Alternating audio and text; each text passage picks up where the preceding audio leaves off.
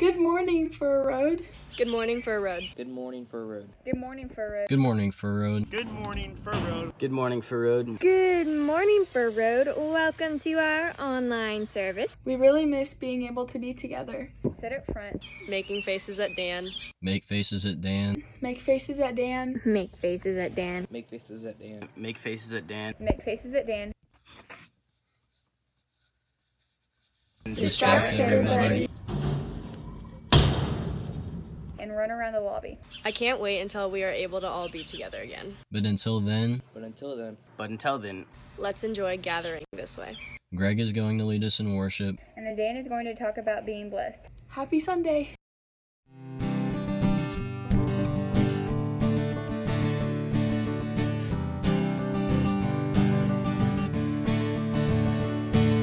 You are not alone if you are lonely.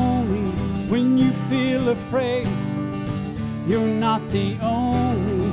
We are all the same in need of mercy to be forgiven and be free.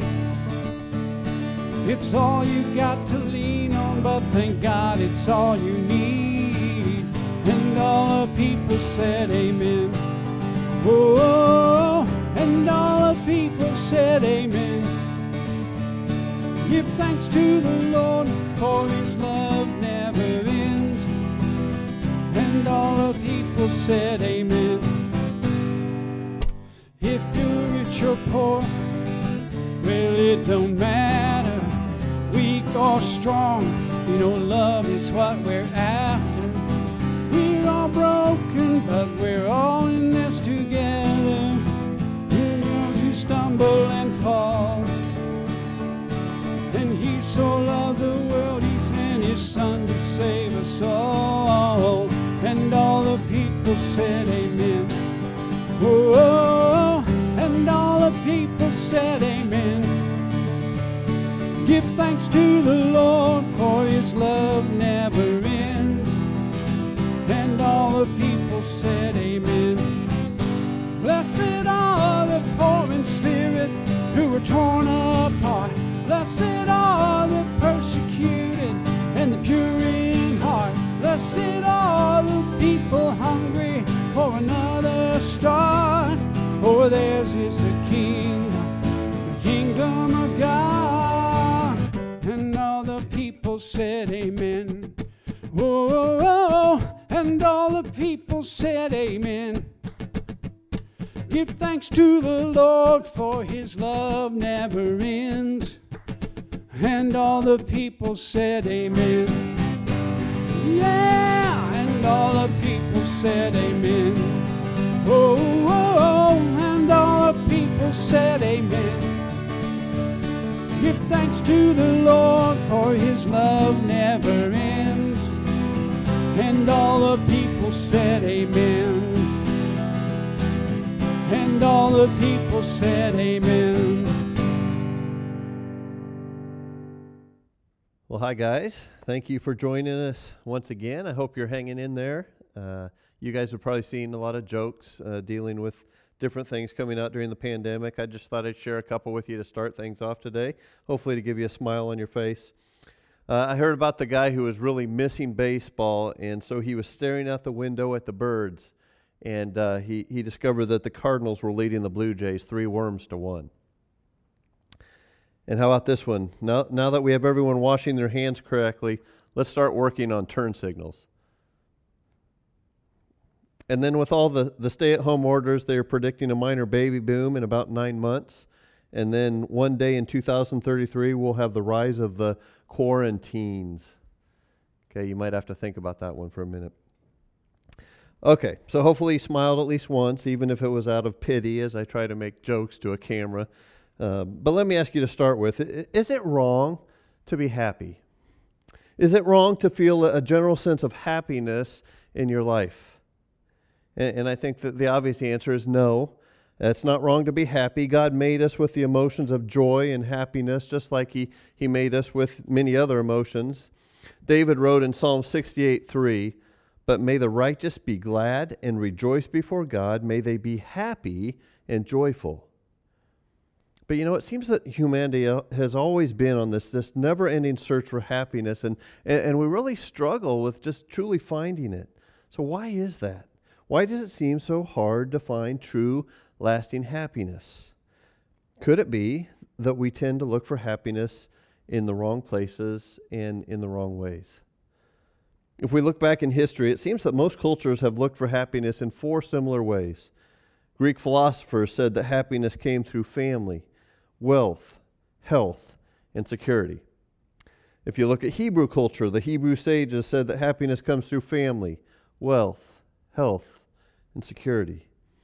And that really pretty much follows suit with the American dream as well. If you have a good family, and, and if you have wealth, and if you have good health, and you have security, then you'll be happy. And millions of people in America today have those things, yet they're still unhappy. So, why are so many people unhappy? Could it be that we're a little confused about the things that, that truly bring happiness? Could it be that we haven't really listened to Jesus and what he says about happiness? We're going to look at the first part of the most famous sermon in the Bible today. The, the whole sermon is Matthew 5 through 7. We call it the Sermon on the Mount. We're in week 18 of Core 52. And the first eight stanzas of, the, of that sermon are actually a poem uh, by Jesus that, that we simply refer to as the Beatitudes. And, and I think what, what we're going to find as we look at the Beatitudes is that Jesus, as he often did, turns things upside down. He gives us a, a, different and better model for happiness. Jesus gives us a path to happiness that is a whole lot different than family, wealth, health, and security. So let's read our passage Matthew 5 1 through 12, if you want to follow along in your Bibles. Now, when Jesus saw the crowds, he went up on a mountainside and sat down. His disciples came to him, and he began to teach them. He said, Blessed are the poor in spirit, for theirs is the kingdom of heaven. Blessed are those who mourn, for they will be comforted. Blessed are the meek, for they will inherit the earth. Blessed are those who hunger and thirst for righteousness, for they will be filled. Blessed are the merciful, for they will be shown mercy. Blessed are the pure in heart, for they will see God. Blessed are the peacemakers, for they will be called children of God. Blessed are those who are persecuted because of righteousness, for theirs is the kingdom of heaven. Blessed are you when people insult you, persecute you, and falsely say all kinds of evil against you because of me. Rejoice and be glad, because great is your reward in heaven, for in the same way they persecuted the prophets who were before you. To be honest, his followers had to be scratching their heads after hearing this. This would have rocked their worlds. And as we look at that word blessed, just, think happy or fortunate. Jesus has given us a blueprint here for true happiness. So let's take a look this morning at different ways that Jesus says we can be blessed and, and find happiness. Let's look at the Jesus model for happiness. First, blessed are the poor in spirit, for theirs is the kingdom of heaven. Now, in the book of Luke, Luke gives a parallel list to the Beatitudes in Luke chapter 6. But what is interesting is that in Luke's list, he just says, Blessed are the poor. And I think that puts more of an emphasis on material possessions. When you add poor in spirit, it gives a whole different dimension. It's more of a mindset. Now remember what Matthew's background was. He, was a, tax collector, so he probably had money, uh, at least at one point, through uh, through extortion of taxes from his own people for the Roman government. But sociologically, he was poor. Okay, he, he was an outcast of society. Nobody wanted to be around tax collectors except other ta- tax collectors. But here's what people couldn't understand Jesus didn't reject them. He, he ate with them and even invited Matthew to, to be one of his closest followers and, and students. And so I think this connotates a blessing or, or happiness on anyone who humbles themselves enough to put God before self. God blesses those who realize their, their complete dependence on Him. And then it says, For theirs is the kingdom of heaven. And we see that kingdom description all through the book of Matthew. It's all about the kingdom and being a part of the right kingdom, and not the Roman kingdom, not the broken Jewish kingdom, but the kingdom of heaven. All other kingdoms will fade away. Happy are the poor in spirit, for theirs is the kingdom of heaven. And then it says, Blessed are those who mourn, for they will be comforted. Now, if blessed was only a, a surface happiness, I think it would be kind of missing the boat here. But it involves a deeper sense of joy because you're part of the kingdom of God. Um, then this makes a lot more sense. Because those who have those who have mourned for a, a deep loss, you know that you you don't feel a, a lighthearted happiness. You you might be happy that your loved one is is with God if they were a Christian, but but you're struggling, and that's okay. But why is it important to mourn? Well, it cleanses you. It, cleanses you to prepare you for new life without the person who died. Tears bring cleansing. And when you're part of the kingdom, you have God's comfort. There's a hope that, that others don't have. And I also think Jesus is referring to the mourning of sin. You know, blessed are those who truly mourn the sin in their lives, which brings about repentance, which in turn brings about happiness. And you can see how Jesus turns things upside down. Blessed are those who mourn, for they will be comforted. And then blessed are the meek, for they will inherit the earth.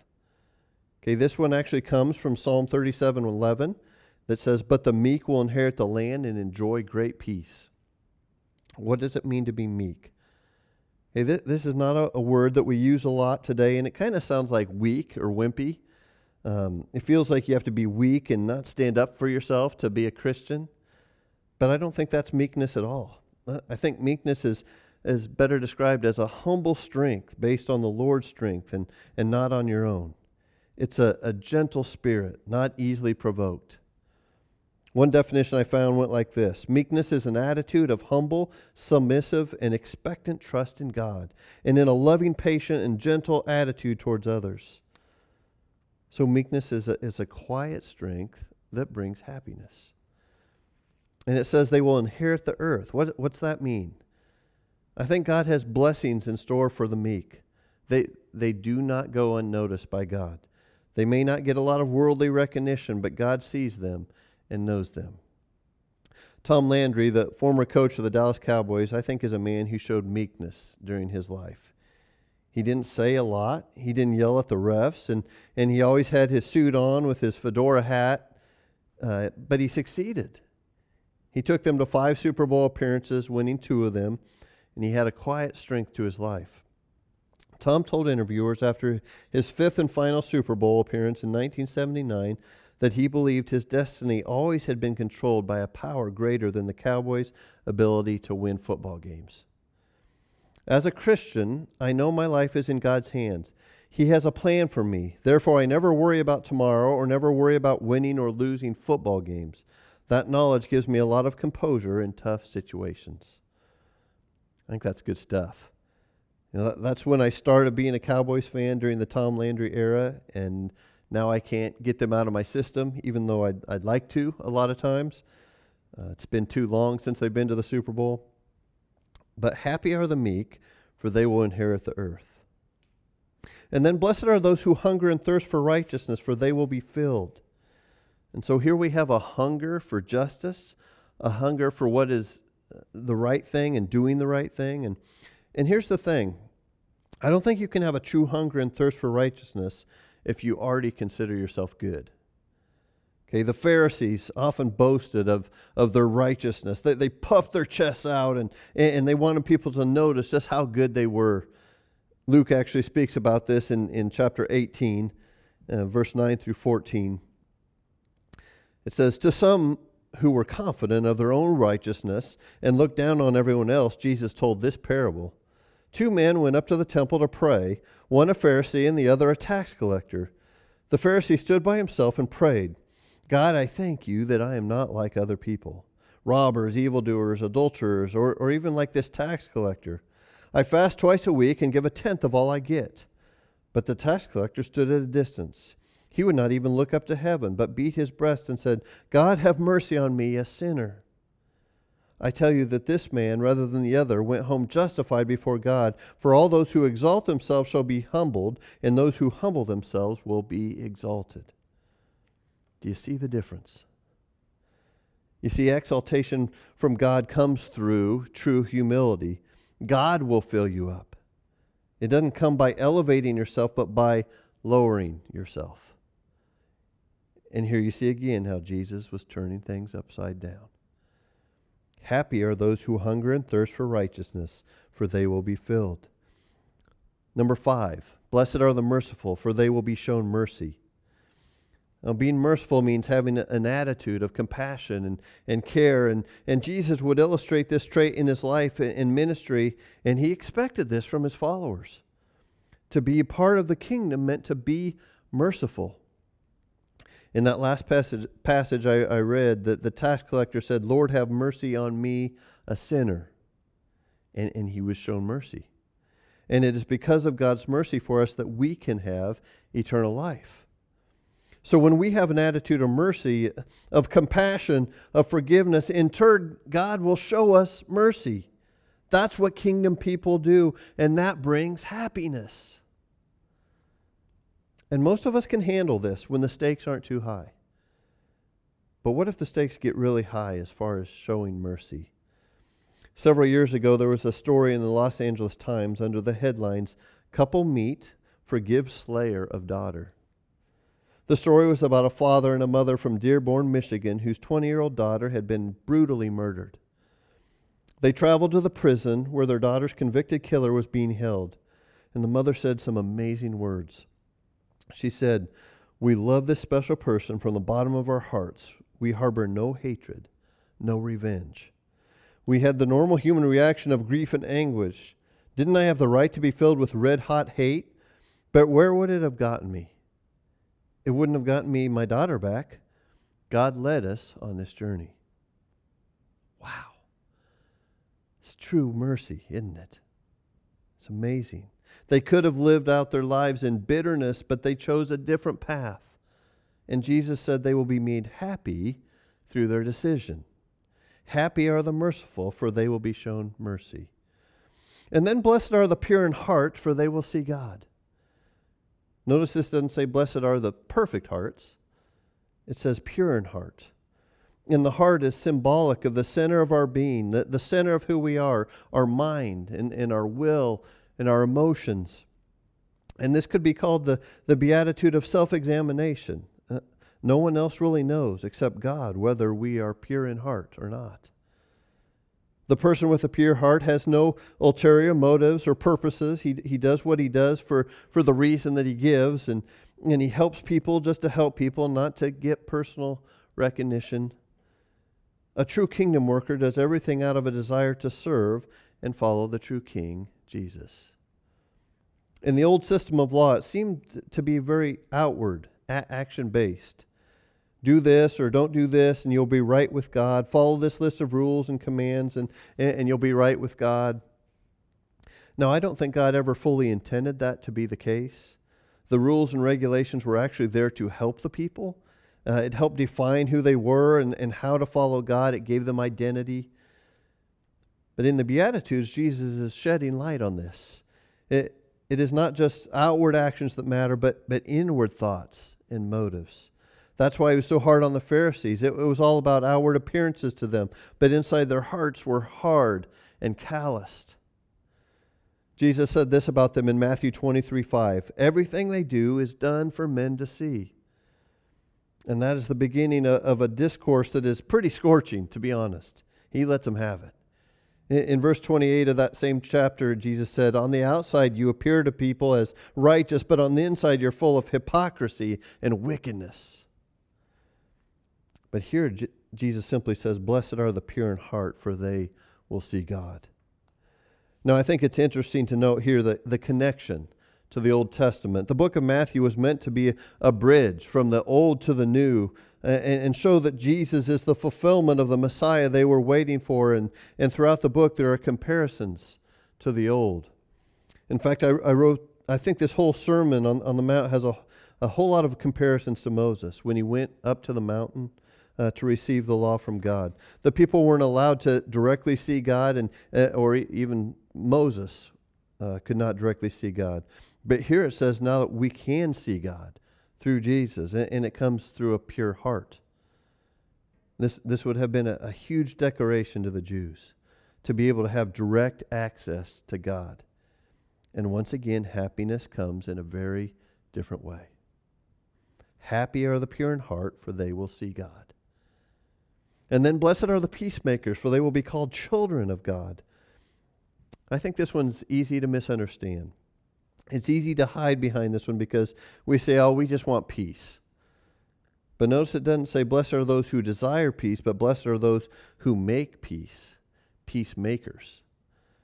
Sometimes you have to take some difficult steps in order to make peace. It, it may mean confrontation. It may mean hard conversations. It might mean somebody gets mad at you because you're, you're taking the difficult steps of making peace. There's a 26 foot high statue of Jesus that stands high in the Andes Mountains along an important pass between Argentina and Chile. He holds a cross in his left hand while raising his right hand in an appeal to travelers passing by. The statue is a symbol of peace. You see, many years ago, the two nations nearly went to war over a dispute. Armed conflict was averted when leaders of both nations recalled what Christ had done for them. This led the nations to melt down their bronze cannons and, and cast from them a statue of Christ. And they inscribed these words on the base of the statue Sooner shall these mountains crumble into dust than Argentines and Chileans break the peace to which they have pledged themselves at the feet of Christ the Redeemer. I think that's a cool story. How is God calling you to be a peacemaker at home or at work or in your family or in your community? Happy are the peacemakers, for they will be called children of God. And, what an amazing thing it is to be called a child of God. Have you ever thought about that? Some of you may have not have had the greatest situation growing up. Maybe your, your parents did a, didn't get along that well, or, or maybe your dad wasn't around, or, or maybe it just wasn't a very peaceful household. But everyone who is part of the kingdom of God has the opportunity to be called a child of God. And that's pretty awesome, don't you think? And then finally, we have Blessed are those who are persecuted because of righteousness, for theirs is the kingdom of heaven. Talk about turning things upside down. Could happiness possibly come through persecution? And then here's our kingdom language again. Jesus knew that the time was coming when his followers would face strong persecution. He knew that he himself would be persecuted to the point of death. And Jesus is preparing the people for that time. He's saying that the kingdom of heaven is the reward for staying strong for God. In fact, verses 11 and 12 are basically follow up verses to this last beatitude. Once again, it says, Blessed are you when people insult you, persecute you, and falsely say all kinds of evil against you because of me. Rejoice and be glad, because great is your reward in heaven, for in the same way they persecuted the prophets who were before you. Rejoice and be glad? Really? That seems so backwards to us. But once again, happiness doesn't seem to always come in the way that we think it will come. So, as we look at these things that, that Jesus is talking about in the Beatitudes, either he's crazy or he speaks the truth. And, and many have struggled over the last 2,000 years to, to really accept these words of Jesus because they're not always easy. You know, some psychologists and psychiatrists actually point to the Beatitudes as proof of Jesus' imbalance. And one distinguished British psychologist, in, in a speech prepared for the Royal Society of Medicine, said this The spirit of self sacrifice which permeates Christianity and is so highly prized in the Christian religious life is masochism moderately indulged. A much stronger expression of it is to, to be found in Christ's teaching in the Sermon on the Mount. This blesses the poor, the meek, the persecuted, exhorts us not to resist evil, but to offer the other cheek to the smiter, and to do good to them that hate you, and, and forgive men their trespasses. All this breeds masochism. So you can call it masochism if you want, or you can choose to believe Jesus and believe that he is actually holding the keys to true happiness. And just maybe, just maybe, Jesus is the answer to the question of why so many people struggle to find true happiness. I can only speak from personal experience. And I can say personally that the closer I get to Jesus, the happier I am. And the times when I begin to stray from Jesus, the more I struggle. And I'm pretty sure that many of you would echo those same words. So you can continue to search for happiness in the ways the world says to search, or you can search for happiness through Jesus.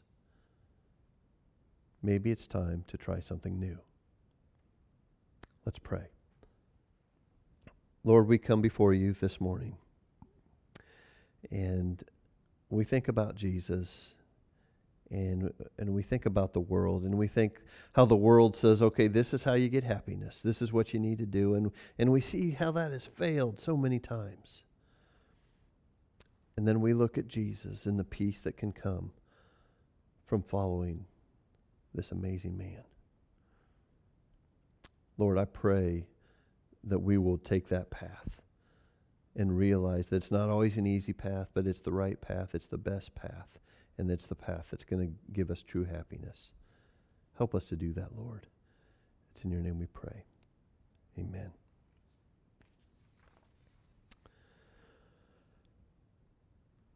We're going to partake in the Lord's Supper in a minute. And as we think about this idea of, of Jesus turning things upside down from, from what was expected, there is no bigger way that stands out than what he allowed to happen on the cross. And when they were in the garden on the, the night Jesus was arrested, Jesus made it clear how this was a, a choice that he was making, a choice that was made out of love. You know, when Judas led them out there to where Jesus was, and um, listen to what happened. We'll read part of this. It's in Matthew 26 verse 51 through 53 says with that one of jesus companions reached for his sword drew it out and stuck, struck the servant of the high priest cutting off his ear. Put your sword back in its place jesus said to him for all who draw the sword will die by the sword. Do you think i cannot call on my father and he will at once put at my disposal more than 12 legions of angels you see, Jesus knew that this was the only way that the Messiah could truly save the world. This is why he was here. And he did this for you, and he did this for me because of his amazing love for us. So let's take a few moments right now to consider what an incredible sacrifice God made for us. He turned the world upside down. And so when you're ready, you can partake of the bread to, to remember his body that was beaten and the juice that represents his blood that was shed. Let's take some time right now to remember Jesus.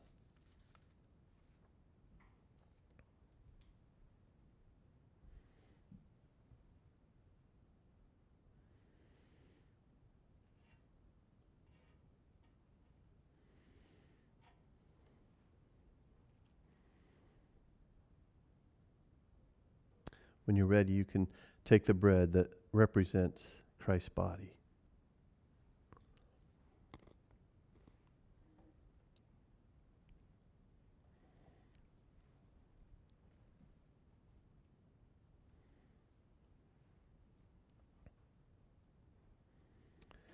And in the same way, when you're ready, you can take the juice representing Christ's blood that was shed for us.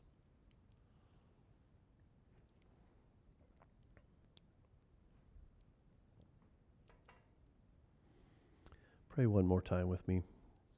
Lord, we thank you for your incredible sacrifice that was made on the cross. We, we thank you for, for your willingness to go against what was expected and do what was needed. We thank you for your love for us. It's in your name we pray. Amen. Well, we want to thank you again for joining us this morning. We'd love for you to stick around. We have a couple more songs to sing, but take care and God bless.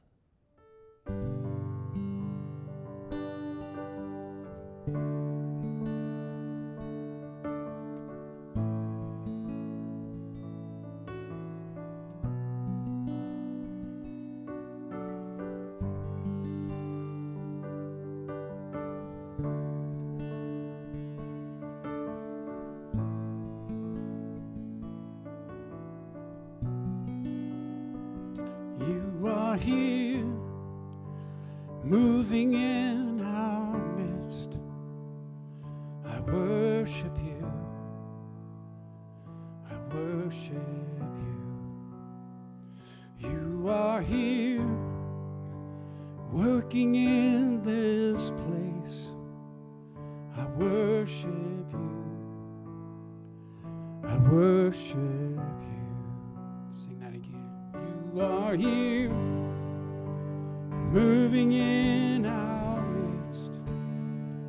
I worship you. I worship you. You are here working in this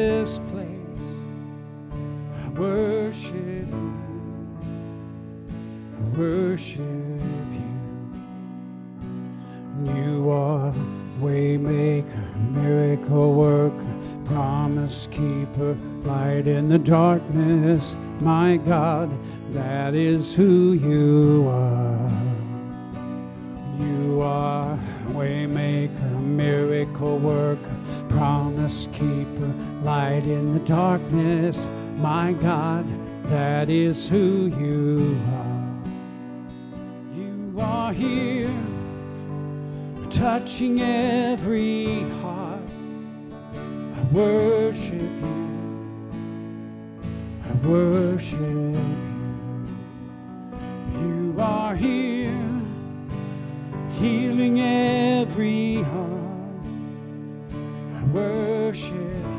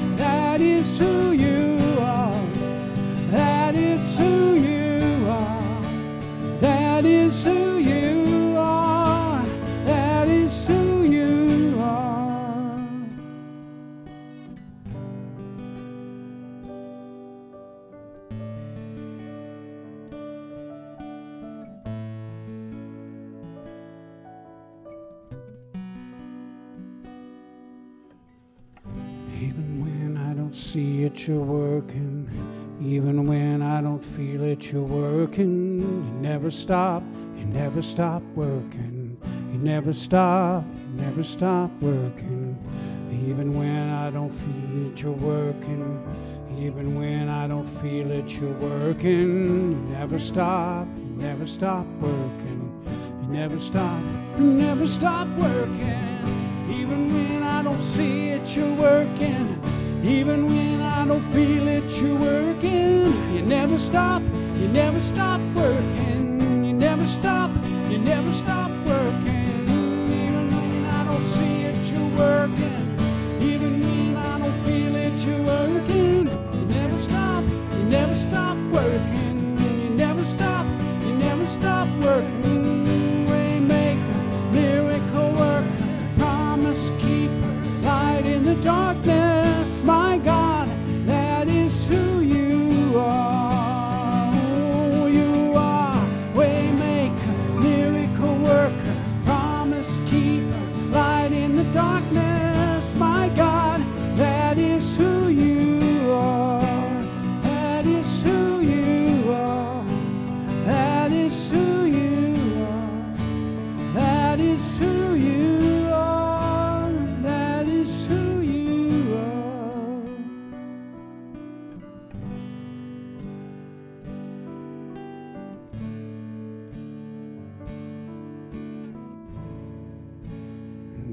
is who you